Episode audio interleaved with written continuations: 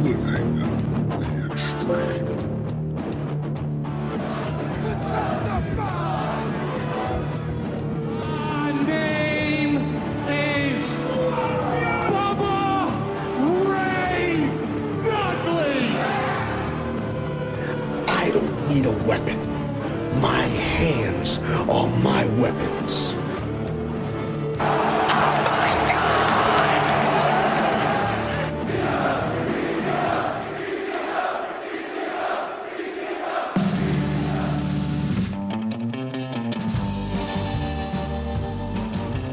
This week on Reliving the Extreme, we are discussing and reviewing the When Worlds Collide show from May 14th, 1994. Your main event, Terry Funk and Arn Anderson against beautiful Bobby Eaton and Sabu. I'm Nate Maxson, your host, and this week what we did something a little different.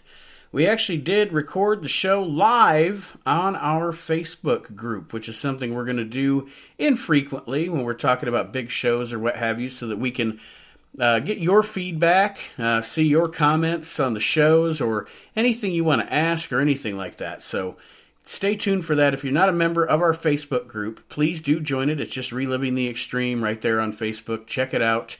Reliving the Extreme and ECW podcast. And that's what we're going to do right now. I'm going to take you to the Facebook Live that we did this past Thursday night, recording our review of ECW When Worlds Collide, right here on Reliving the Extreme. We are live on Facebook once again, Reliving the Extreme. Nate Maxson, Aaron Maxson, and Chad Austin here with you to review ECW When Worlds Collide, May 15th, 1994. And if you are watching us live on the Facebook, feel free to comment, ask questions, let us know what you think about, if you've seen When Worlds Collide, what you thought about the show, et cetera, et cetera. We're happy to be here. I'm not going to do the intro again. I'll do another one. Well, don't do that, but explain to the people if they want their name to be seen. Yes, we're on StreamYard, so if you want your name to be seen, for us to be able to react to your comment by your name, you have to click that you give permission for your name. Otherwise, you're just going to be StreamYard user. So, but that being said, that's like being Super Destroyer 1 or 2. Yeah. No fucking idea who you are. Until you're unmasked, and then we still have no idea who you are. Mr. Wrestling number 3? Was that one? No. That was Vince Russo, I think. Bro. All right. When Worlds Collide, May 14th, 1994. Want to preface this by saying apparently the night before, the TV title changed. Mikey Whipwreck is the new TV champion in ECW as we go into this show. No longer is it the Pit Bull. That was in my notes. I was like, when they were like, "Oh, Mikey's the new TV champ." I was like, "I don't fucking remember that." It didn't. They filmed it, and then it doesn't air until the next show after this. Okay.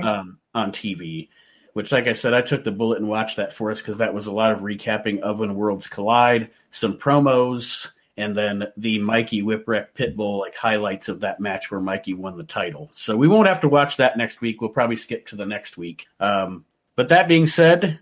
Like I said, May 14th, 1994, When Worlds Collide, the ECW Arena. And 1,500 people. Do you guys think there were 1,500 people there? What, in Philadelphia? I hope there was. That's what they said. They said we crammed 1,500 people in this thing. In Philadelphia or the building? In the building. In the ECW Arena. I thought Joey Styles did a census. He was out that afternoon walking around asking people where you live, what's your name. Oh, my God. I can't believe how many senior citizens there are in here. Yes. So, I mean, I don't know. It's astonishing to me because I hear several different numbers because we always thought that the most you could fit in there was 1,200, right? I mean, wasn't that the going number for the longest time? I think so. Yeah. Something like 11 or 1,200. I mean, how could ECW / Paul Todd, whatever your sister's ass, fly under the radar, the fire marshal, for so long, yet you have paid security people, you know what I'm saying? Yeah. And EMTs, without somebody finding out, you have more than the fire code allowed. Grease and palms in Philadelphia. I mean, am I not right? Isn't that, don't you think that's a fair question? Yeah, absolutely. Where the fuck are you putting these people at? I mean, is there an upstairs? Guys standing by the fire exit. Yeah. I mean, Yeah, it's just amazing to me. The first match on this show out the chute is the Rockin' Rebel with his manager, Jason, the sexiest man alive, against Tommy Dreamer. And I'd like to hear your guys' thoughts on this match. I thought it was kind of plodding. I wasn't terribly impressed with what I saw here. I don't know. You want to go, Aaron? Because to me, it's just a Philadelphia staple of early 90s. Yeah, I just put it's Tommy Dreamer versus the Rockin' Rebel, and he's decent. It was what it was. Joey says that the Rockin' Rebel is the nastiest man in wrestling. That's what he says. They're trying to really put over the fact that the crowd is starting to favor Tommy Dreamer, but it's like 70-30. Like 70% of the people are like, fuck this guy. And 30% of them are like, yay. And the 30% are like, so, like the five women in the crowd and some kids. Like none of the dudes are into Tommy Dreamer at all. And I disagree. I don't think this is starting at all. I mean, I think Joey Styles. I'm sorry to cut you off, Aaron. Yeah. I think that Joey Styles is just championing that parade. I don't think it's started yet, and I think Paul realized that it's going to take a little bit of work. You know, not like I don't think Tommy deserves it or couldn't do it, but the people just did not give a shit about Tommy Dreamer. Mm-hmm. And I don't think it started there, but I mean, I think we're very, very close, or maybe it was, and I just didn't catch it. You know what I mean? Maybe it's my fault and I didn't see it. And I kind of agree. I'm going to bring up something in a little bit that will kind of tie into this, but during the match, when Rebel hit that spine buster on Dreamer toward the end, do you think he really hurt his knee on that? Like, because he was favoring it, and then they went home pretty quick. Did you guys Rebel? Catch that? Yeah. He ain't that good at selling anything, so it had to be. Yeah, touche. If you shot him for being a good worker, you'd be shooting an innocent man. There's also a chant from the ECW crowd of, you both suck. Yes, I did catch that. You both suck is what they chant at him. I also, like, this is the first time that I noticed. Jesus. I don't even know why this is the first time I noticed it, but I'm like, I understand why somebody was like, hey, Tommy, you should put a shirt on. Oh, the whole man boob thing? Yeah. It's like, you got China tits. like, you look like you're somewhat in shape, but you still have tits. Put a shirt on. Yeah, that's not a good look. I mean... Yeah, I should know. Same here. I mean, I won't go into the pool in front of anybody in public, even with a shirt on, because you still got to jump in with a shirt on and come out, and it's even worse because it's clutching you. Yeah, because then it's clutching your tits. Yeah, it's clutching it. But Tommy, get out, and then all of a sudden you can smell what the arch is cooking. But Tommy was just like, I'm going to do suspenders. And somebody's like, you got muscular tits. Maybe you should put a shirt on. I thought what they did looked pretty good, though. I mean, I thought the action wasn't bad. Yeah. No, it wasn't. It was a good, decent opening match. And like I said, it was just very basic and didn't do anything that was offensive, but didn't do anything that made you go, oh, God damn, I'm glad I watched that. It was just. I just wrote that it was a fast count. Awful execution, but a nice angle. Yeah, Dreamer wins the match with a Fez press, and then they tease a breakup. God. They tease a Fez press. Yeah, well, that's what Joey called it. Well, he needs maybe that could be like the grilled cheese press, the panini. Yeah, yes, it's the panini, the flying panini. We don't have Sal Palomo here anymore. Tommy's Italian. He's throwing 265 pounds of man boob into the air. It's like that's a flying pepperoni. Panini. Panini. Oh my God. And then in the angle everybody wants to see after the match. People could not kick out of those pepperoni nipples. In the angle everybody's been waiting to see at the end of this match, as I say sarcastically, Rockin' Rebel and Jason tease a breakup here. Is this the last we're going to see a Rockin' Rebel, Chad? I can't remember. It's not. Haven't we been saying this for weeks? It's not. I mean, who sticks around longer? Him or Jason? Or Hunter Q. Well, I I think this there's is no Hunter Q on this show, pal. So the next matchup we have here is the new ECW TV champion, Mikey Whipwreck, against 911. Mikey is awesome here. He comes down. He makes sure the title doesn't fit. He looks a little scared and disheveled. And my question to you guys that I was going to say, this ties into what we were talking about with Dreamer.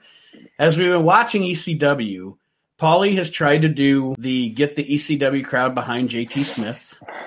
He's tried to do the get the ECW crowd behind Tommy Dreamer. Is Mikey the first guy that the ECW crowd really made their own? You know, this is our guy. Probably. I mean, Sandman getting there, right? I mean, there's something started there with Sandman. Am I not right? Yeah. I mean, yeah. But I mean, so you're saying is Mikey the first guy that the ECW crowd knows that's not getting pushed? Well, the one that they first like, as Paulie is trying to get, you know, Dreamer or JT or whatever, tell these stories with these guys and get the crowd to really connect to them. It seems to me that Mikey is the first one they really connected to and really said, "This is one of our guys," you know, an ECW. Yeah. And Joey. Let you know that during commentary, right? Mm-hmm. He's like, you know, these people want to get behind this kid, blah, blah, blah, you know? Yeah. All that stuff. So, yeah, I mean, I guess I would say that's probably accurate. I'd say, yeah. I think the thing with Mikey was it was the first thing that, how do I want to say, like, not that made sense, but like the first, like Mikey's the first Paul Heyman ECW gimmick, you know, that goes against the grain. You know what I mean? Like not normal storytelling of, okay, like when they were trying to get J.T. Smith over, he was like the young up and comer and he's scrappy or whatever. Mm-hmm. They figured out quick with Mike, it's like they're going to make this guy fucking goofy as shit. And he's just going to fall into fucking shit. He's like if Eddie Gilbert was still alive, that guy would be the equivalency to Eddie Gilbert's Don Gillum, if you know who that is. Like, you know who Don Gillum is? Oh yeah. We watched him on here. Oh yeah, I forgot. Yeah, I mean that's what he's kind of like, you know. It's supposed to be a joke, a gag, a rib, a ha ha ha, and then it caught fire. Yeah, that's kind of what I was saying. Like Mikey's the first gimmick with that crowd that Paulie did, where we're letting you in on it. You know what I mean? Right. Like we're not trying to play you guys dumb. We're all in the same fucking boat on this shit. This is funny, and it's going to be a silly gimmick, and we're all in on it. Yeah, enjoy it, right? Yeah, and I do like it. It's fun. Like I said, I just like every week you're gonna be driving to the fucking ECW arena and being like, "Well, how's Mikey gonna get out of this shit?" Well, luckily, it wasn't every week. Jeez, every four weeks or whatever. Yeah. You know what I mean? I wouldn't be here. I wouldn't be here talking to you today if it was every single. Like I said, this is Mikey versus 911. Mikey just won the TV title. Taz costing Pit Bull the TV title against Mikey. They say it was the night before. I don't know if it was actually the night before or not. But Paulie gets to the ring with 911. He's mocking Mikey Whipwreck, like pretty much like it's over for you. Mikey gets two choke slams, and then 911 chokeslams Mikey and the referee and gets disqualified. Therefore, Mikey retains the World Television title. This was effective. I liked it. I mean, 911, just another 911 angle, you know? Yeah, well, and it got every player here got over the way that player was intended to get over, you know? So if 911 don't give a shit about being a champion or whatever, what is he in this business for? Right. Hey, mom. Hey, son, what do you want to be when you grow up? I don't want to be a champion or anything. I just want to go out there and pick up people and slam them down. Oh, silly jacket with my little Jew finger. That's what I want to do. If I could just be the handler of a sadist from Bombay. Yeah. I mean, what are you in this business for? And then don't give me that whole pain. Ah, fucking jabroni indie wrestling promo. Pain. Ah. Anybody that says like in a promo, you know, stinks. Absolutely. You, Glenn Osborne. What year is this? Because don't we have freaking Snuka and Sullivan coming up? That is the next match on this show. It was Gordon Soley calling it. Sullivan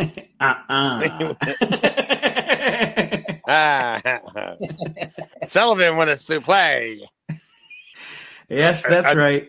It is Jimmy Snuka. The definition on Snuka is remarkable. He gets that from opening coconuts in the Fiji Islands with his head. With this Hunter Q. Robbins the Third. Snuka There's and no Sullivan. Hunter Q, right? Too? Hunter Q is absolutely with Jimmy Snuka in this match. He is still around.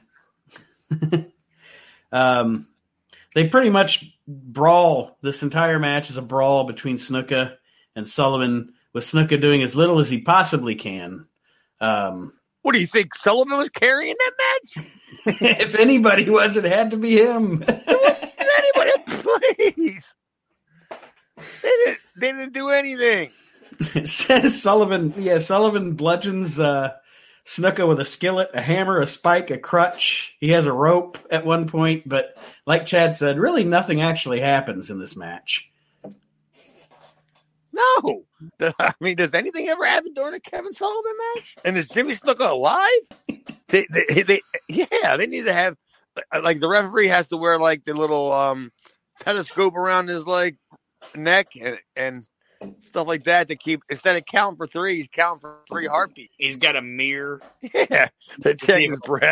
It's well, like, it's either for that or for Snuka to do coke in between false finishes. Woo! Yeah. Ooh. ECW. TCB. Brother. TCB. TCB. I thought it was during this angle, though. I liked the angle. During this debacle, Woman leaves with Sandman. She leaves Sullivan's side to go with Sandman.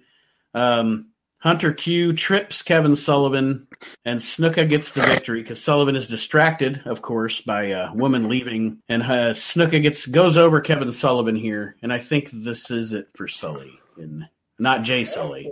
I also think it's the end of Hunter Q. I don't think. Yes, because he gets pantsed and yeah.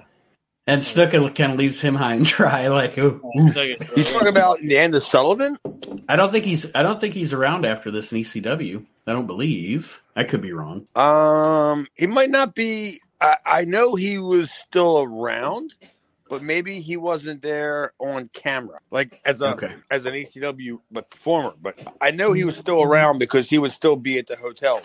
Okay. You know, maybe he was working for WCW and hadn't really "quote unquote" started yet. He was probably around because Nancy was still around. I'm assuming.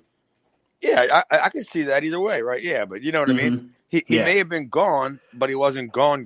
Right. Yeah. Well, he if he is gone, he definitely went out with a doozy on this one. And like I said, he strips Hunter Q of his pantalones in the middle of the ring here, and then pretty much proceeds to kick him in the nuts and give him the stomp. And this may be Hunter Q's departure from ECW. Well, finally. We've been saying this for months, or at least we've been saying this for weeks. We've been saying this for 9 months, I think. I was saying, I think it's the gestation period of a fucking elephant. We've been saying Hunter Q's gone. I think this is finally it. Let's hope for the best. When everybody saw his teeny dang, he was like, I'm out. Somebody said, hey, Hunter, the Super Destroyers are outside waiting for you. They've had the car running since March. Yeah. That Geo Tracker ain't going to fill itself. You got to get in there. And by the way, on the way home, we got to drop Sal off. What's the matter you?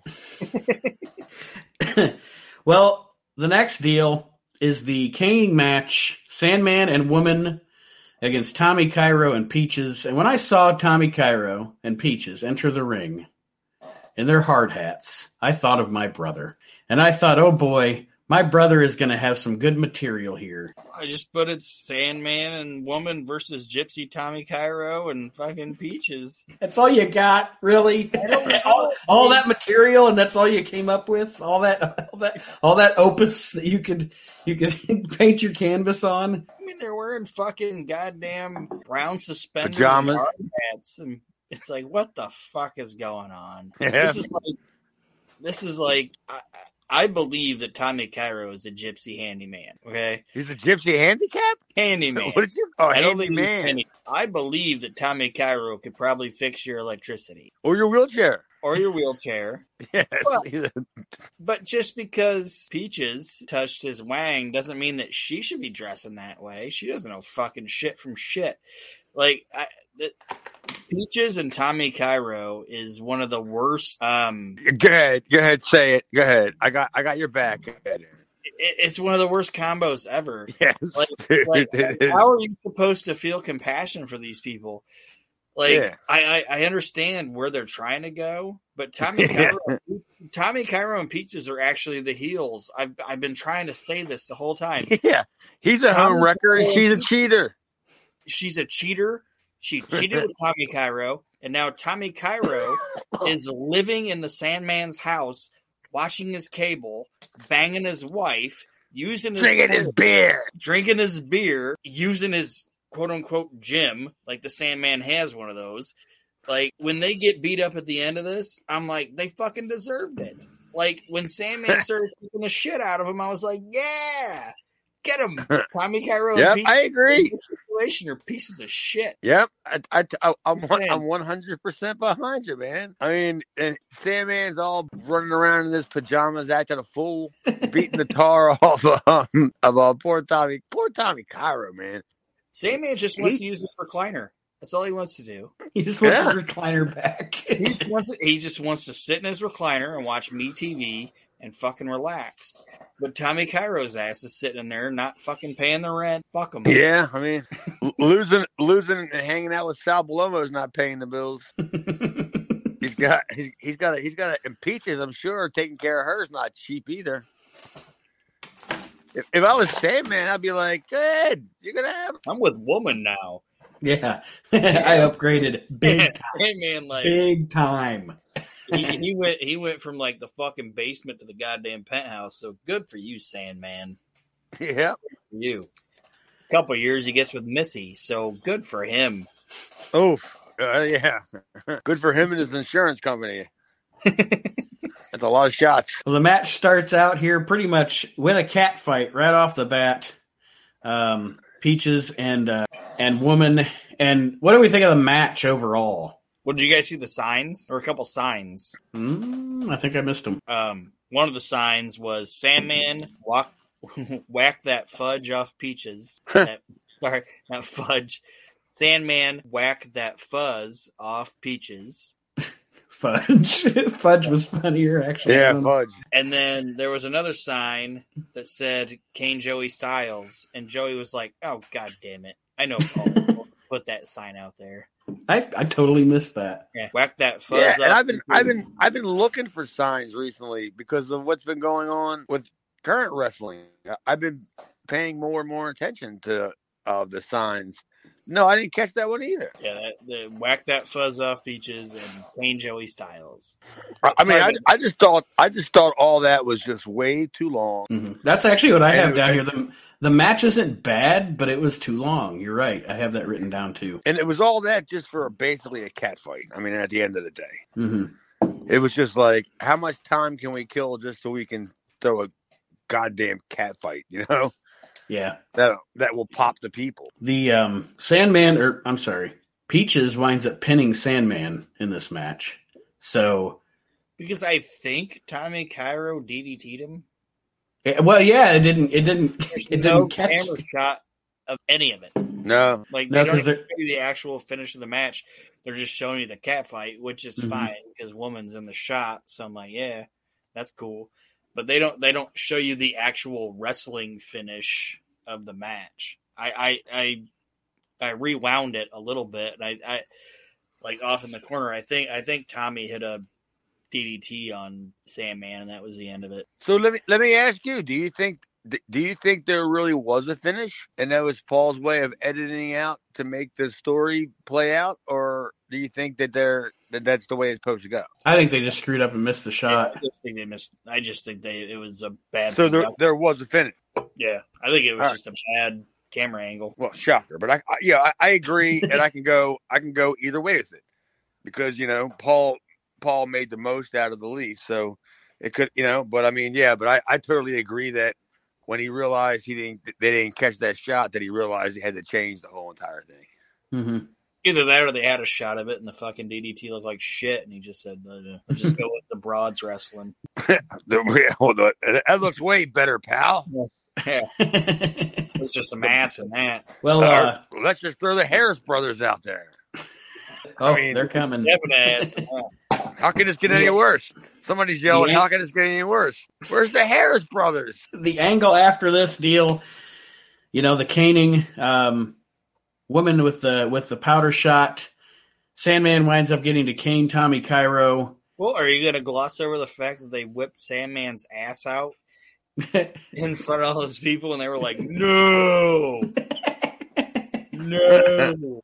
Put it back! Put it back! Like, that's the first time I've ever seen an ECW crowd be like, no! An ass shot got booed.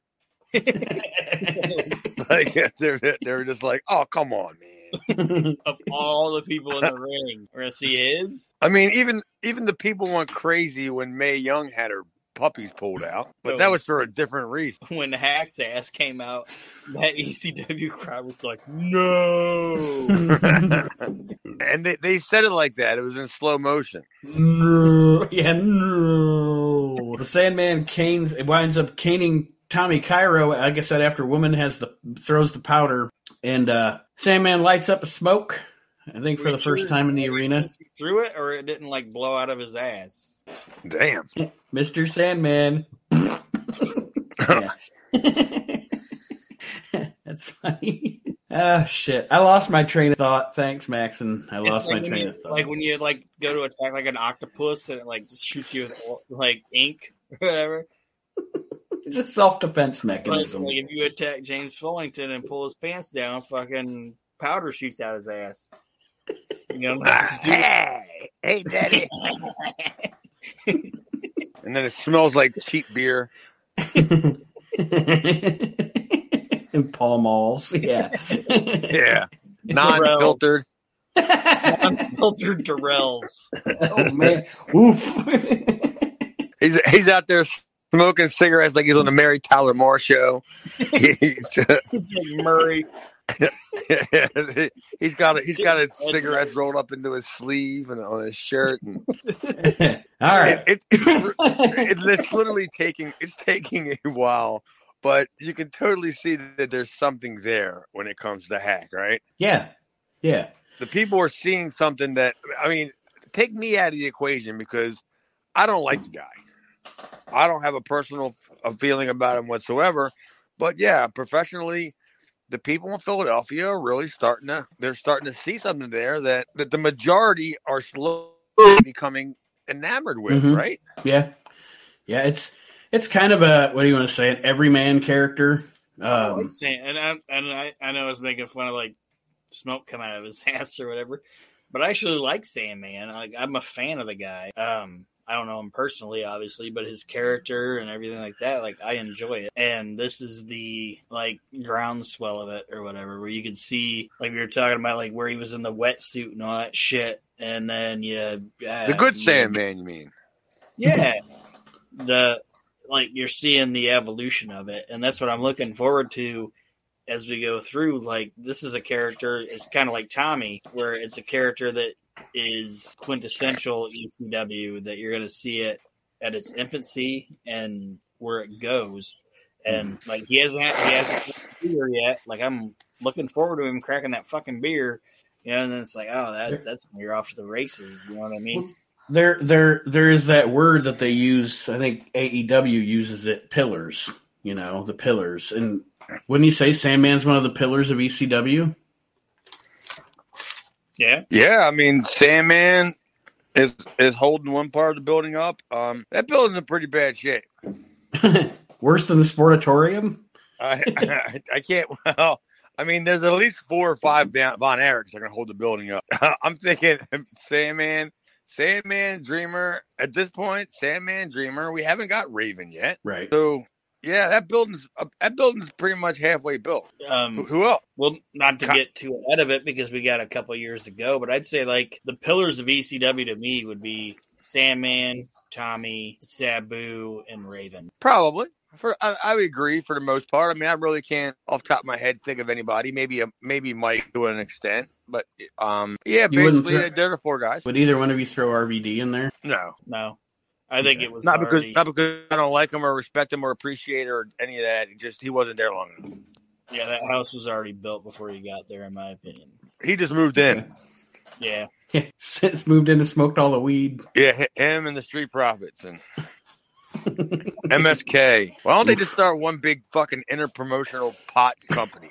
The Riddle World Order. Yeah, Riddle, MSK, all them people. Just throw them all in the same little group there. And how about one of them just get sick so they can get a medical marijuana license, so they don't have to have the problem where they got to go. Find weed from a shaman, please. Well, the next segment here on this show is 911 coming out and choke slamming. What is it? Joey Main? Was that his name? They called him. I didn't know they called him a name. Yeah, they gave him a name. This referee, but he gets choke slammed. Huh? It's John Pee Wee Moore. That was Pee Wee. Yeah. Okay. I don't think that was Pee Wee.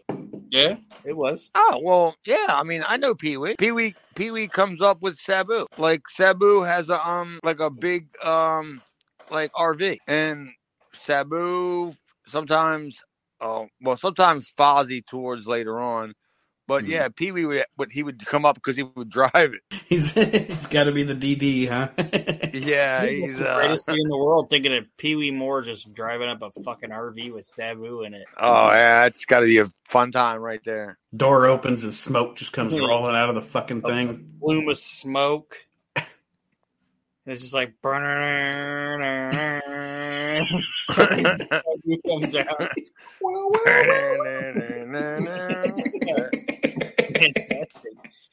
Fantastic. And Sabu's yelling like, "Hey driver, we got to stop off at the 7-Eleven to get some rolling papers." And then they pull in and they open the big front door and smoke pours out and Sabu walks out and does the whole point to the sky with no shirt on and his headgear on. With the music blaring through the stereo system. Yeah. That's an exciting life the wrestlers have to lead, that everywhere they go, there's songs playing. They walk into the grocery store, you know what I mean? Just, oh, here he is. I would just hope I have a great, cool entrance song, like Deep Purple, Perfect Strangers. Yeah. Every time Taz walks into Publix, survive if I let you. That little short-ass bastard walking into a buffet. He's looking at the people and people are like, "Oh, we can take him. We can handle this short little fucking survive if I let you." And then he runs right over here and starts beating up the mashed potatoes. He starts elbowing the roast beef. I'm going to eat off the kids' menu. Yeah. Can I get an orange soda and a small fry and a frankfurter? Dinosaur nugget. Right, he doesn't call them hot dogs. He calls them frankfurters. And I want the bun toasted. Yeah. Some dinosaur nuggets. And these better be Chef Boyardee. Speaking of Taz, he's in the next match on this show. It is Taz versus the Pit Bull. Of course, Jason in the Pit Bull's corner. Aaron, what say you on this matchup? It went way too long. Mm-hmm. Way too long for a supposed grudge match. Like they had too many rest holds in the middle of it, and I thought the feud itself leading into it was good, and I somewhat enjoyed it, but the match itself was kind of a letdown. Yeah, wasn't that like 40? Didn't it seem like going 45 minutes? It felt like it. I mean, for real. Didn't it seem like it was like, do you think that was edited down from like 45 minutes? Yeah, and it's like, why, if it's this like grudge match between these two supposed animals? Are they doing like fucking chin locks and leg locks and all this shit? It felt like it was just way too long and had way too much stalling in it. Like the commentary was setting another agenda than the match was, right? Yeah, and like the match was just taking place, but then Paul figured out a way to redirect the commentary to get what he wanted out of it. Is that what you're saying, Connor?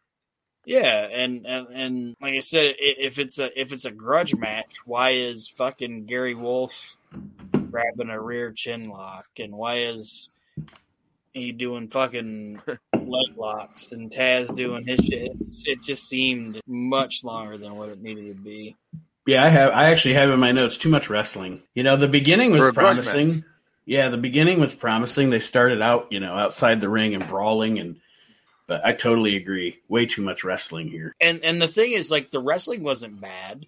No. You know what I mean, like, they didn't do anything that looked like shit in the ring, but for the match that it was supposed to be, it didn't work. Yeah, I mean, I agree totally. Nothing left me wanting more, right? No, yeah, definitely. Yeah, I don't want to watch these guys wrestle again. That's cool. Come on. What do you mean? It's over? Ring the bell. Well, the pit bull goes over here with a chain shot to the head on Taz after a distraction from Jason. Jason's distraction was getting dumped on his fucking head. Oh. Did it knock any sense into him? No. Yeah. How do you like my bump on the head? How do you like my dump on the head? All right. Mr. Austin earlier brought up the Bruise Brothers, and they are in the next match here on When Worlds Collide. It is the ECW champion Shane Douglas, Mr. Hughes, and the Public Enemy against J.T. Smith and the Bruise Brothers in an elimination match. Now, this was supposed to have Road Warrior Hawk in it. They say he's injured. I say he just told him, I'm not coming. I say he started with WCW. Like that. Yeah, I say he didn't even kill him. I say he did. He did. I mean, personally, I believe that I was at a show that Paulie addressed the locker room about Hawk not being there. And it was because he was booked on another show. And I don't remember, like, see, this is what boggles my mind, is that I don't remember if Paul guaranteed that Hawk was going to be at the Philadelphia show. You know what I mean? Mm-hmm. Because that was one of them weekends where it was like a show on Friday, a show on Saturday, and then like the ECW show was like on Sunday afternoon or whatever, or Saturday night or whatever. Right. But, yeah, there was no Road Warrior Hawk. And we're like, well, the main event's not here, you know? Mm-hmm. And then Paul had to address it by saying that Hawk was going to be at the arena or whatever, but he probably knew damn well that he wasn't. Oh, yeah, definitely. I mean, if I had to put money on it, that's what I'd put my money on, is that he told Paul that he wasn't making it. Because I don't think Hawk had developed that kind of reputation at that point. Had he not, Nate? Am I missing something?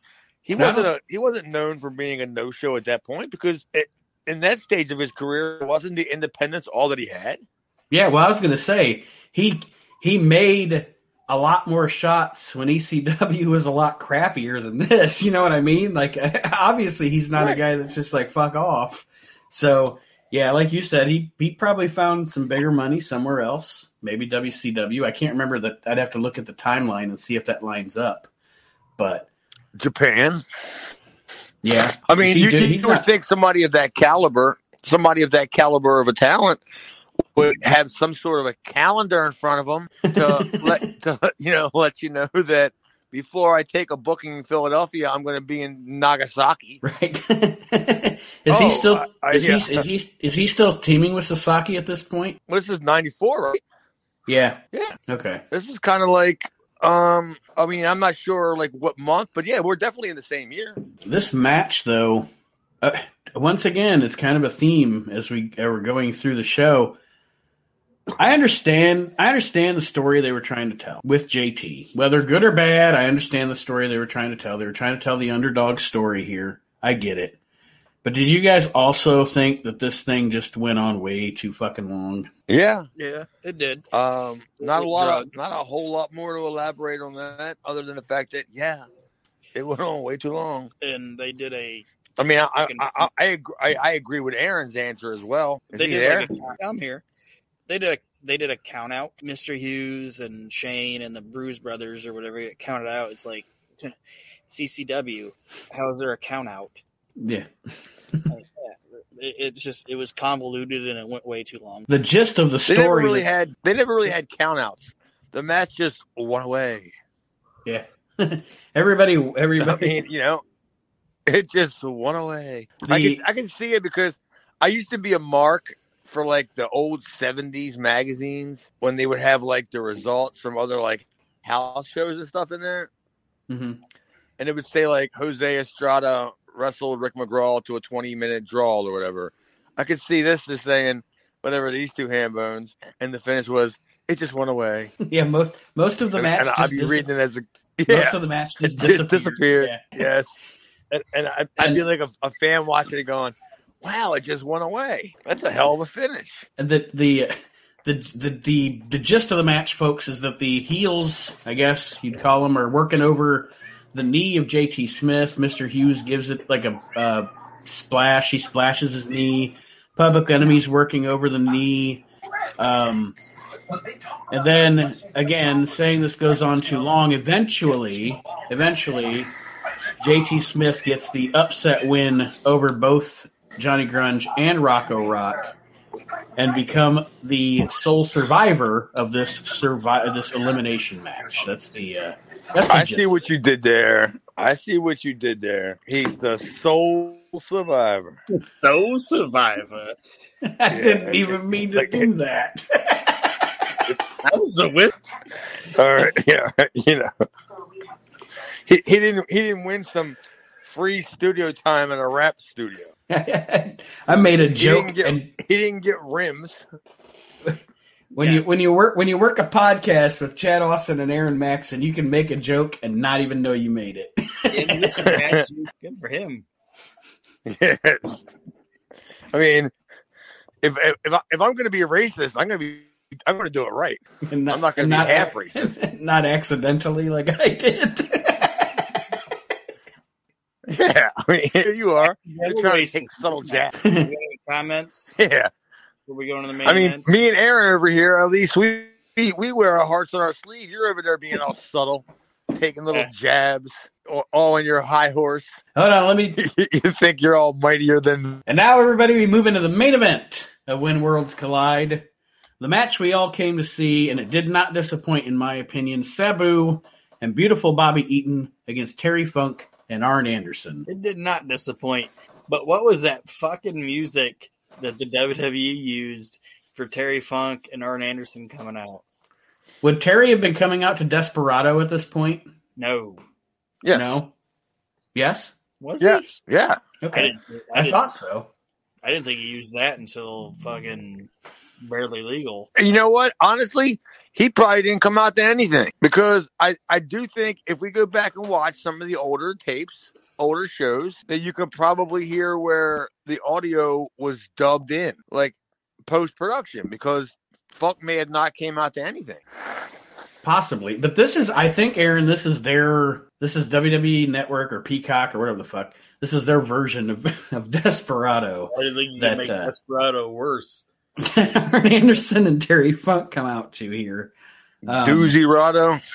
Doozy Rado. Why don't you come to your senses? Yeah. Call Archie Mitchell. No fences for too long now. All right, I know we're trying to make time here and all. Come on. We don't need to karaoke. I mean, what am I? You want me to? Sweet Caroline. Duh, duh, duh. All right. The match itself, Aaron, Chad, what did we think? Of course, like I said, I really dug it. I actually have a lot of notes on the match. Like I was trying to be fucking Wade Keller and do a play-by-play or whatever. But I got more spots wrote down that I do notes. Okay. I really would have loved to have been there, man.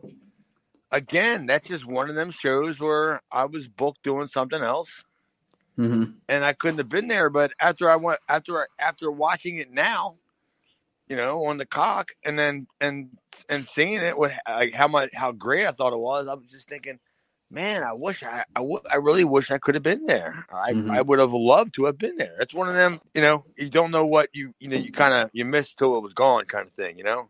Right. I mean, if somebody would have told me whatever show I was working, I was probably working with fucking Bundy or something, Nikolai or somebody like that. If you would have told me, hey, you got a chance to go either watch this or work 5 seconds with Bundy, I'll pass up. But, you know, it was probably because I was doing a 3-day weekend or a 2-day weekend of somewhere, mm-hmm. you know, and ECW just wasn't paying any more than the other people were. So, but yeah, I wish I really could have been there because I would have loved to have seen Arn in the arena, man, and Bobby. Yeah, absolutely. Like, and it's later in my notes, but that's something I put in my notes is I like Bobby Eaton. Okay, I love Bobby Eaton. But he was kind of like in the ECW arena, kind of like a sore thumb or whatever. Like, it didn't look like he really worked. But I would have loved to see more Arn Anderson in ECW. I actually haven't. Yeah, I have in my notes here. I think it's so cool to watch Arn Anderson work Sabu. Yeah. Like, I think I know we're going to get to, like, Shane working with Tully. But I would have much rather it be fucking Arn Anderson and Shane Douglas. Mm-hmm. You know what I mean? Like Arn to me, I didn't think about it as a kid watching it, but watching it now, I'm like, man, fucking Arn, if he would have like not been like signed with WCW and just been like, okay, I'm just going to go work fucking Philly and work in ECW, I think that dude would have been great there forever, in my opinion. Yeah. How great would that relationship have been? You know, because, you know, what do they say? Paulie always says that he got Bobby and Arn off of the lawsuit, right? Mm-hmm. So it's like, but he got them for like one or two shows each. Yeah, like, two. I think two. Well, what were you suing for? Oreos? I mean, you got two of the best all around workers in the business. I'm not going to say names because they weren't, in my opinion, they weren't Hogan or Flair. You know what I mean? Right. But well respected enough that people would pay money to see him, especially with Philadelphia fans. Yeah, that's what I'm saying. Like, I think Arn, if he wouldn't have had that WCW contract and would have been able to just stick around in ECW, I think that would have had fucking legs. I think Arn. I couldn't they have worked together? I mean, is it all about dick size with these fucking people? Like, why couldn't they just work together? You know, you would think they would all benefit from it because you understand why WWE wouldn't work. You know, wouldn't want to work with ECW because they gotta brainwash their people. Yeah, well, and ironically, who wound up working with them the most? Yeah, right. And then look where it put ECW. Mm-hmm. Behind the eight ball, and then eventually out of business. Yeah, on the Peacock. That's where it put ECW. Yep. But Aaron, you said you had four spots here that... Well, no, I mean, I had some spots, but there's also... Joey Styles talks about how Arn held the NWA Tag Team Championships with Tully Blanchard and Bobby Eaton, and Bobby Eaton held them and... Bobby Eaton held them with Stan Lane, and then he goes, Stan Lane, who knows what he does now or where he's at, but he probably shouldn't be doing it. What? He just buries Stan Lane. That? Yeah. He just buries Stan Lane for, like, no reason. It's like, why are you attacking Stan Lane? He didn't do anything to anybody. Well, maybe his sister is one of Stan Beat's deadbeat baby mamas. Maybe Joey Styles is holding the grudge against Stan Lane because he got Joey Styles' sister pregnant, and he's not taking care of the kid. Can't believe you knocked up my sister, Joni Styles. She looks like China. With a mustache. With a mustache. She looks like Burt Reynolds. Could you just see that? Joey Styles with his little glasses and his clean-cut look. And you go to his house and knock on the door, and China with a mustache that looks like Burt Reynolds opens the door. but still with the Joey Styles glasses on. Yeah, yeah. They all got poor vision. She opens the door, and I'm just like, "Oh my god!" Yep, that's where it came from. What the fuck do you want? That's where "Oh my god" came from. Joni Styles. But there's a spot that Arn takes that's actually pretty impressive. He's up on the top rope, and Sabu drop kicks him, and he bumps off the top all the way to the ground. I thought that looked good.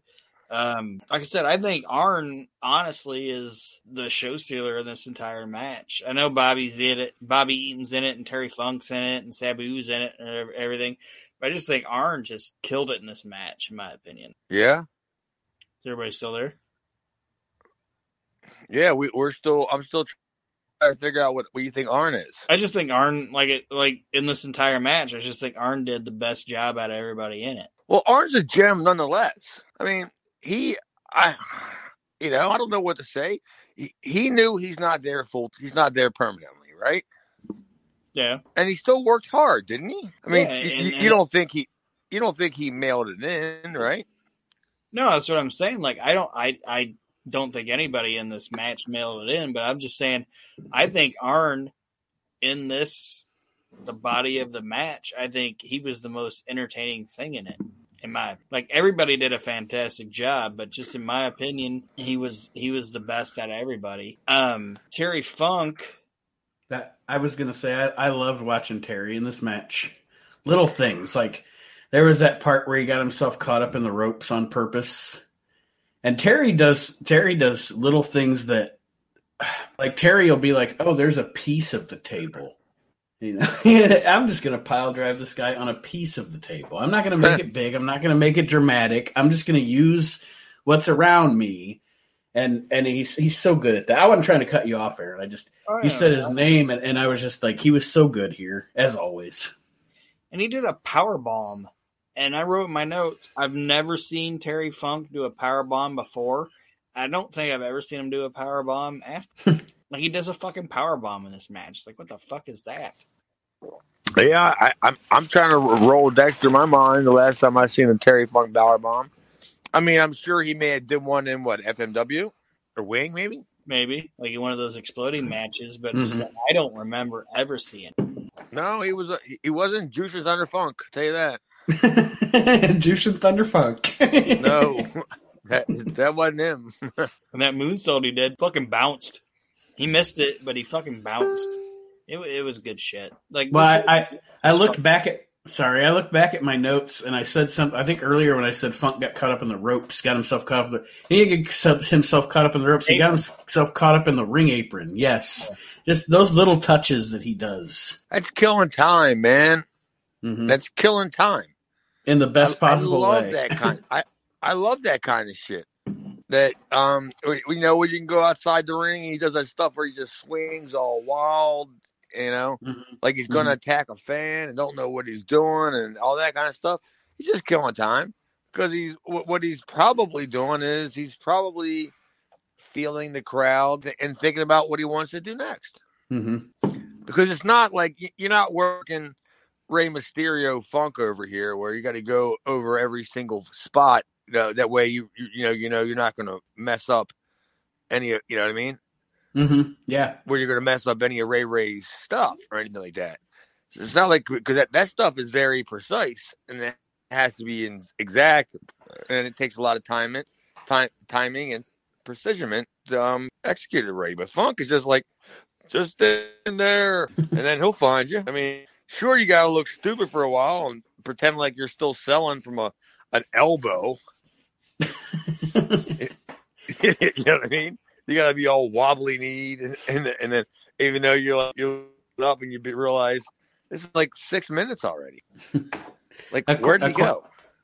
A question that I had written down. And then when you get that one little opportunity where you can look out of the corner of your eye and you look to see where Terry is, and you realize you hear the crowd roaring over the other side of the building. You're like, yeah. How do you get over there? Like, what's he doing? A question I had written down to ask you, Chad, is I think I know that I know Sabu, you know, obviously his uncle was the fucking Sheik, and he's been wrestling for a few years at this point, and he's done, you know, he's already toured Japan and et cetera, et cetera.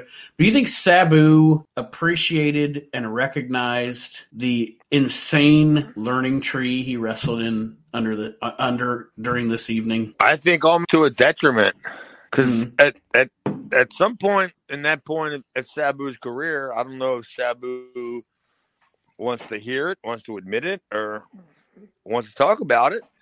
But there was a time around this part of his career where he was hard to deal with. And I only speak about that because I was close to several promoters that tried to book him. Mm-hmm. That eventually did, or some of them didn't book him. But he came with, you know, he had a high price tag. Mm-hmm. I mean, and of course he wasn't doing a good job. That wasn't even going to be. It wasn't even being like, hey, Sabu, we have this local kid here. You know what I mean? Right. That wasn't even going to be in the discussion. But all right. So, go ahead. Sorry. No, I'm just saying, yeah, Sabu was – we're getting into where Sabu is starting to – is really somebody, you know, mm-hmm. in the grand scheme of things in the business. The finish of this matchup Aaron, did you have anything else? I'm sorry. Well, no, it's just like – it's kind of building on what you were saying, like, Chad, do you think like Sabu in this would have been the guy sitting in the corner listening to Terry Funk and Arn and saying, "Okay, I'll do that, I'll do that," or do you think he was saying, "Hey, I'm going to do this and I'm going to do that," or do you think he was respectful enough to just let those guys lead whatever they're going to do? Yeah, a little bit of both. It was going to be Sabu saying, "All right, what do you have planned? Because this is what I have to get in." Not that you have to say Sabu has to get all his shit in, because getting all his shit in is completely, just entirely, utterly too much, right? Mm-hmm. Yeah. But I don't know what say. Like if I would have wrestled in the last few years, if I wrestled and I had to work a young kid, I would ask the guy like, "All right, give me three things that you can do." I asked him, "Give me three things that you can do well," you know, and he'll tell me. I go, "Okay, well, we'll figure out a way to put that in the match," you know, mm-hmm. and I'm sure Arn's like, "All right, Sabu, tell me three things that you want to do."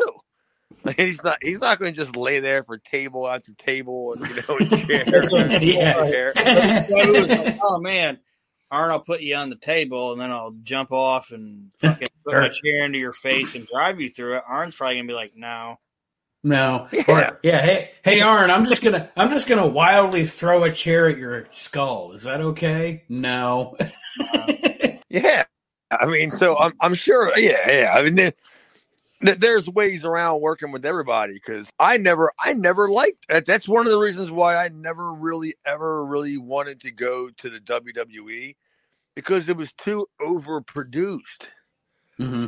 And I didn't want to work with somebody who I knew didn't want to do anything. Right. Because, you know, they didn't have to. Or they had a character. You know what I'm saying?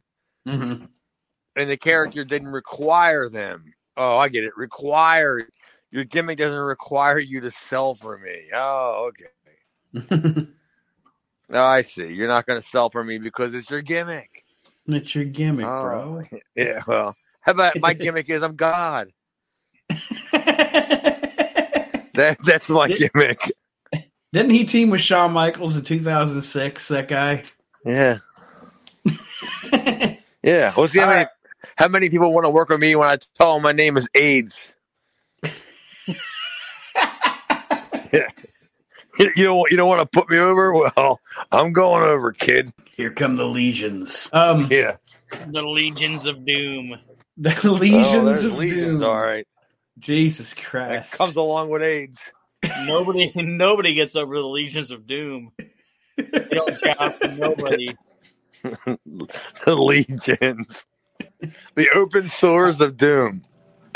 The cuts, scrapes, scratches, and bruises and abscesses. Of doom. Of doom. Yeah, that's right. the Public Enemy comes out and attacks Terry Funk. Who? The legions of doom. The Public Enemy comes out and attacks Terry Funk here during this match. And this is obviously spawned from what we saw last week with Paulie dangerously going and asking them to do something terrible to Terry Funk. The problem is it's not effective because it doesn't cause the fall. Does that make sense, Aaron? Yeah, but it's also like I've never seen anybody blade their knee before in wrestling. He said blade their knee? Yeah. Like Terry Funk, like they come out and attack him and like Terry's bleeding from his knee because the Public Enemy attacked him. So he like gigged his knee in the match. And it's like I've never seen anybody do that. Like usually if they're just selling the knee, they're like, oh, my knee, it's all fucked up. But Terry made sure that he was fucking bleeding from his knee off of the attack. Is Terry getting credit for the first person to bleed or blade himself everywhere? Yeah. Behind the ear. You know? His elbow.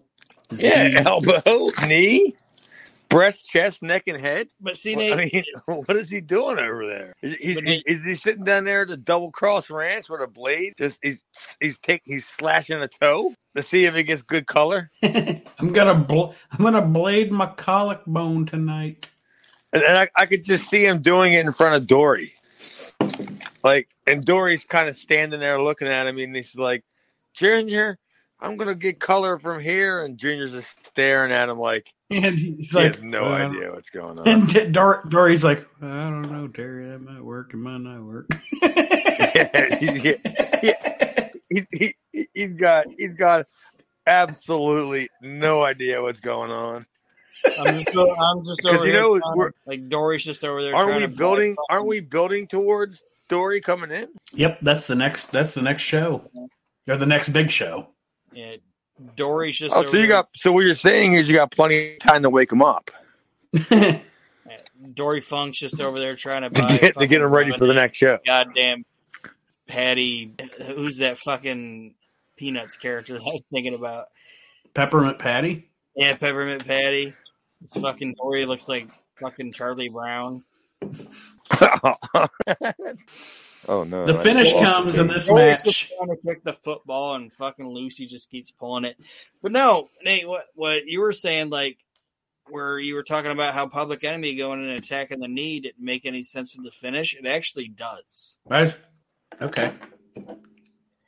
Because they attack his knee, and Sabu keeps trying to get him into the Funk spin and toe hold, and he keeps reversing it.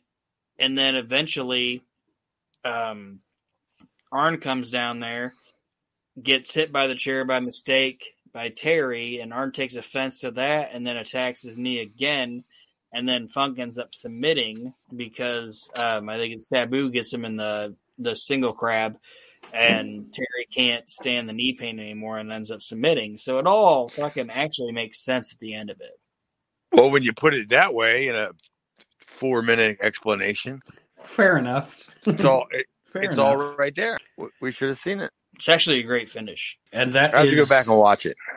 That is, in a nutshell, or a big fucking nutshell, the When Worlds Collide show here on Reliving the Extreme, our review of the show. Overall, Chad, what did you think of this show, beginning to end, overall? What, this show or the show we were watching? The show we were watching. This show's great, of course. Yeah, I mean, this show, we somehow mustered up a halfway decent episode. But, yeah, I thought it was a good show. I mean, I'm not going to say it was great. It had its moments. I would say it was you know what, I'm not going to say good, I'm going to say solid. I think so, too. And my only complaint, really, to be honest, my only complaint is there were a couple of matches that they spent 5 to 6 minutes too long getting to the point. But other than that, Rebel and the elimination match and the Taz match, they all served their purpose and they were fine, but they just spent too long getting to the point, I guess. And you know what? Maybe when you were there in the ECW arena in the moment, it didn't feel that way. You know, to be fair, I can totally agree with that, man. If you were there because a show, if you were at the ECW arena, a show that's supposed to be 2 hours was going to be 4.5 hours. So, yeah, I totally agree with that. Aaron, what did you think overall? I thought that this, like, I watched this when I was younger, and I thought it was fantastic. But the older I got, like, I think it's still a really good show, but it wasn't as good as I remember.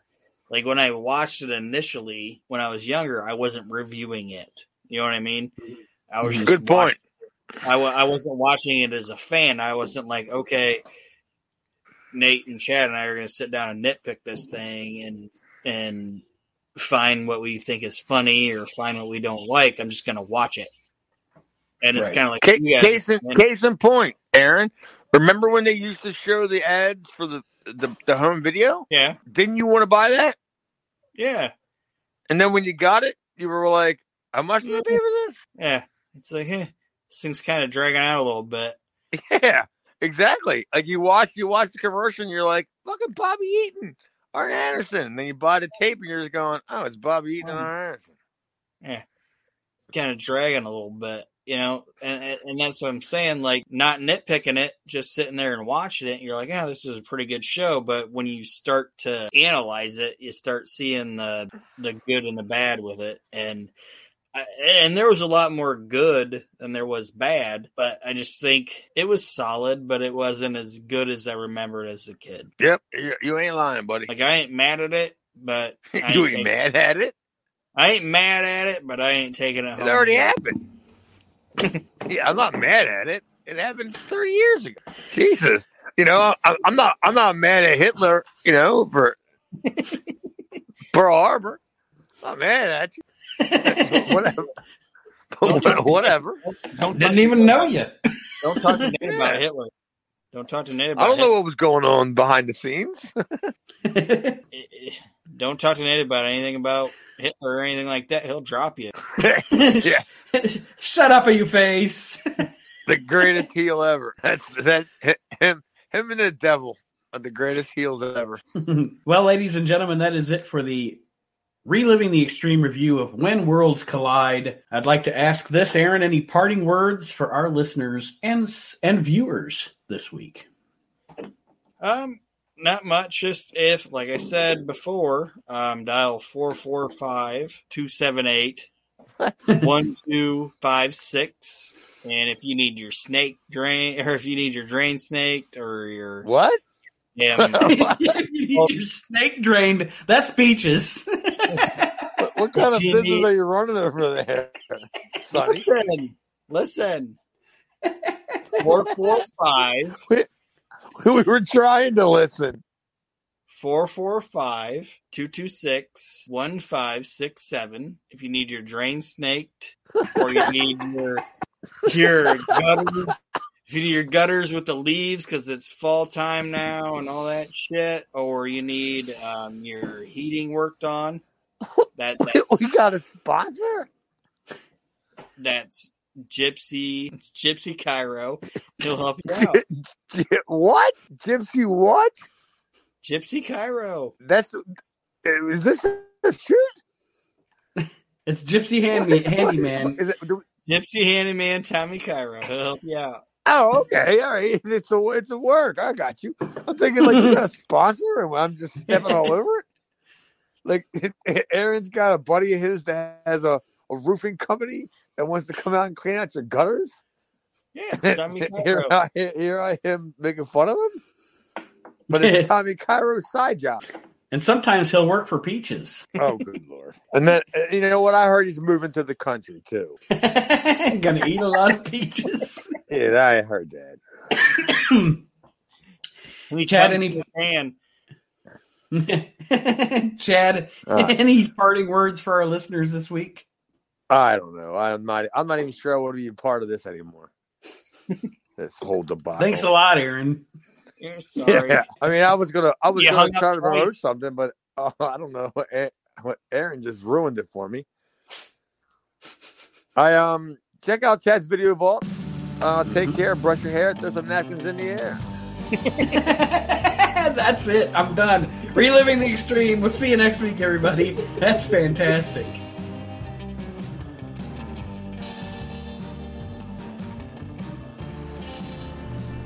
Reliving the Extreme is a production of Maxson Out Media, all rights reserved.